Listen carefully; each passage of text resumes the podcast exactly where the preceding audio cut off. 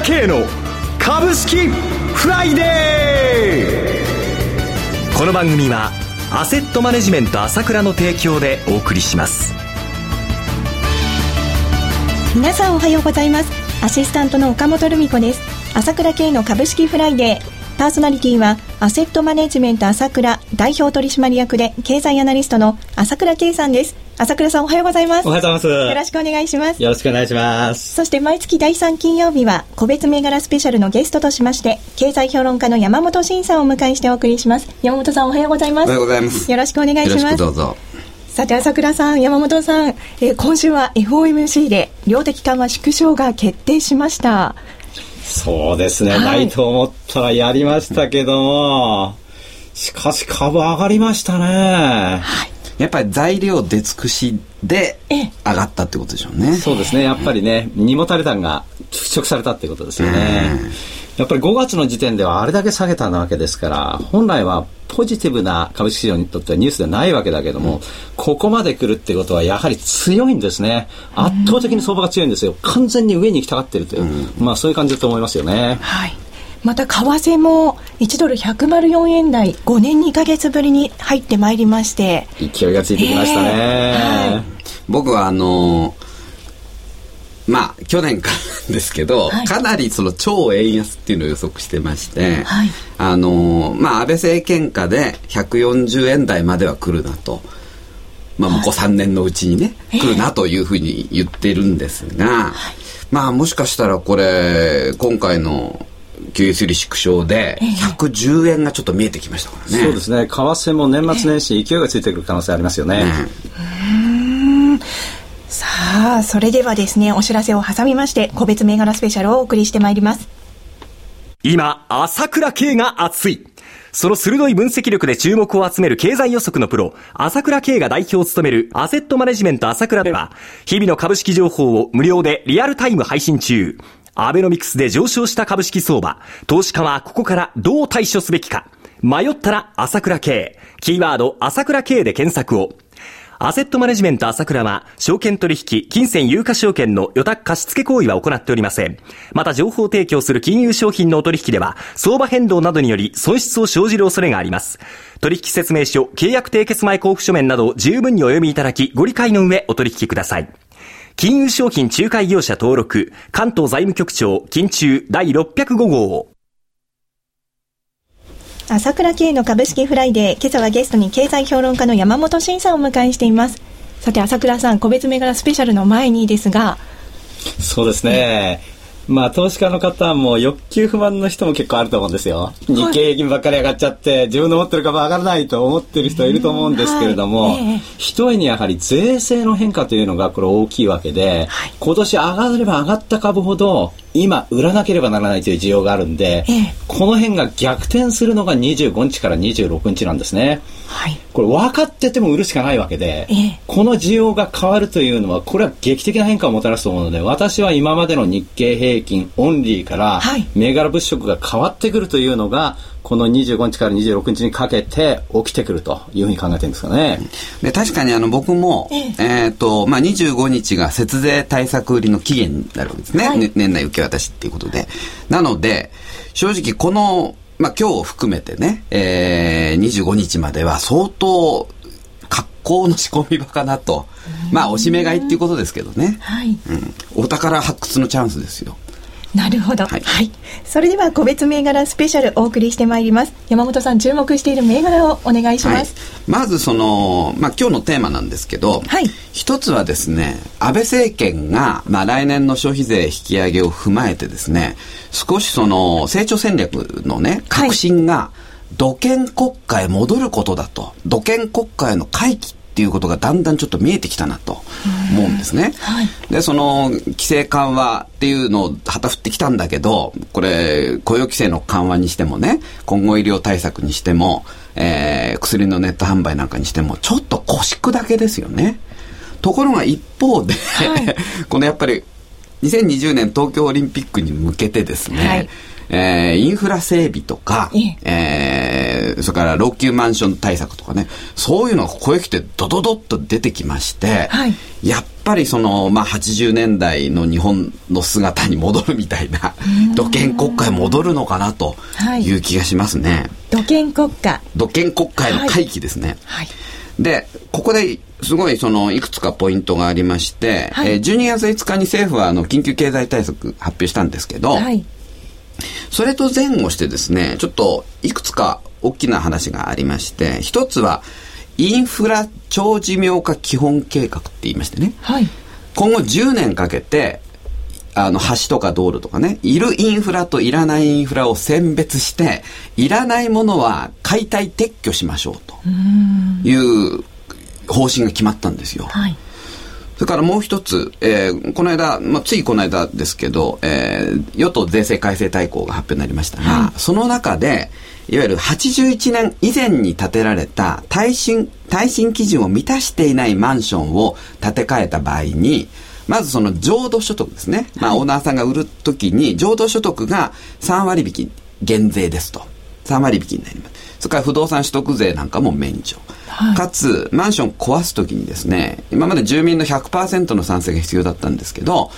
8割の賛成で建て替えられるようにしましょうと、はい、こういう方針が盛り込まれましてね、これはですね、まずそのオリンピックのインフラ建設はもちろんですけど、今言ったように、このさっきインフラ長寿命化基本計画だと、これ全国に仕事が回りますから、はい、東京オリンピックの場合は東京周辺だけですからね、これ全国規模で橋や道路の解体撤去が始まりますと、はい、そうしますと建設機械はべらぼうな需要がこれ起こり得るなと思いまして、はい、まず一つは、はい、加藤製作所っていうね、はい、そのクレーンの大手メーカー、これ世界的なメーカーなんですけど、はい、よく街中でね、KATO 加藤っていうね、クレーン、黄色い車よく見ますけど、はいはい、あれが加藤製作所のもので、はい、国内ではそのタダノっていうね、ライバルがいるんですけど、はい、シェア2分、世界的にも大手の会社ですね、はい、まずこれが一つ、はい、証券コード6390加藤製作所、昨日の終値は640円でした、はい、それから堺重工、これはロードローラーって言って舗装する機械ですね、はい、これの大手です、はい、証券コード6358堺重工業、昨日の終値は373円でした、はい、それから日光というアスファルトプラントの大手がありまして、これも今新値取ってきてちょっと面白いかなと、証券コード6306日光、昨日の終値は600円でした。あともう一つ、これは非常に出来高が薄いので、あんまりその無理をして買うような銘柄ではないんですが、岡田アイオンって言いましてね、東証2部で解体用の建設機械の専業の会社がありまして、はい、これもちょっと面白いかなと思います。証券コード6294岡田アイオン、昨日の終値は886円でした。それでは CM の後も注目銘柄について山本さんに伺います。株式投資に答えがある。株高だからといって必ず設けられる保証はない。だからこそプロの情報が欲しい。そんな時に朝倉慶。経済予測のプロ朝倉慶の情報はアセットマネジメント朝倉のウェブサイトで日々無料でリアルタイム配信中。迷ったら朝倉慶。キーワード朝倉慶で検索を。アセットマネジメント朝倉は証券取引、金銭有価証券の予託貸付行為は行っておりません。また情報提供する金融商品のお取引では相場変動などにより損失を生じる恐れがあります。取引説明書、契約締結前交付書面などを十分にお読みいただき、ご理解の上お取引ください。金融商品仲介業者登録、関東財務局長、金中第605号。山本さん、続いての注目銘柄は何でしょうか。はい、先ほどもちょっと触れましたけど、12月5日に決定になった経済対策の中にね、はい、中小企業の再生を目指すという、中小企業に再チャレンジしてもらいましょうってね、安倍政権って第一次政権というから再チャレンジっていうことを盛んに、はい、で安倍さん本人も再チャレンジで返り咲いたわけですけど、はい、でその中小企業の再チャレンジって何かって言いますと、はい、まずですね、個人保証制度を抜本的に見直して、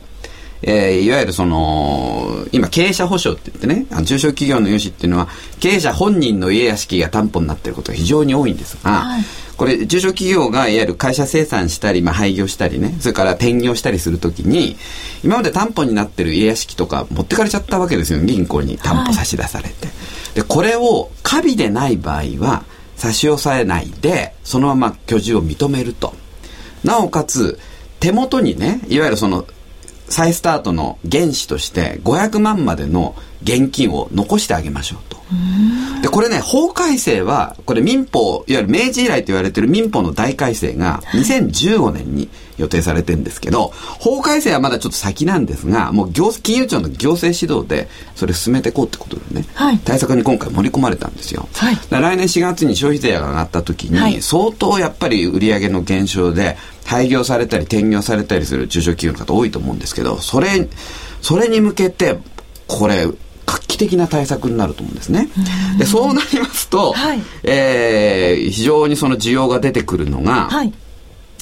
山田コンサルティングという、山田コンサルティンググループという会社ですね、はい、証券コード4792山田コンサルティンググループ、昨日の終値は2189円でした。これ企業再生コンサル、経営コンサルの企業再生コンサルではもう本当に最大手クラスでありまして、はい、非常に実績もあって、これはもうまさに特需が発生すると思いますね、はい、それからあと、もう一つ NEC キャピタルという、これはですね基本リース会社なんですが、不動産流動化の子会社があったり、それから中小企業向けのね、手形を、電子手形を担保の貸し出しなんかもやってまして、はい、これも相当需要が増えるんじゃないかなと思います、はい、証券コード8793 NEC キャピタルソリューション、昨日の終値は2946円でした。あともう一つ、これはもうよく僕取り上げるんですが、e ギャランティーという、中小企業の売掛金手形を保証する会社なんですね。はい、証券コード 8771E ギャランティー、昨日の終値は2282円でした、うん、この銘柄なんかも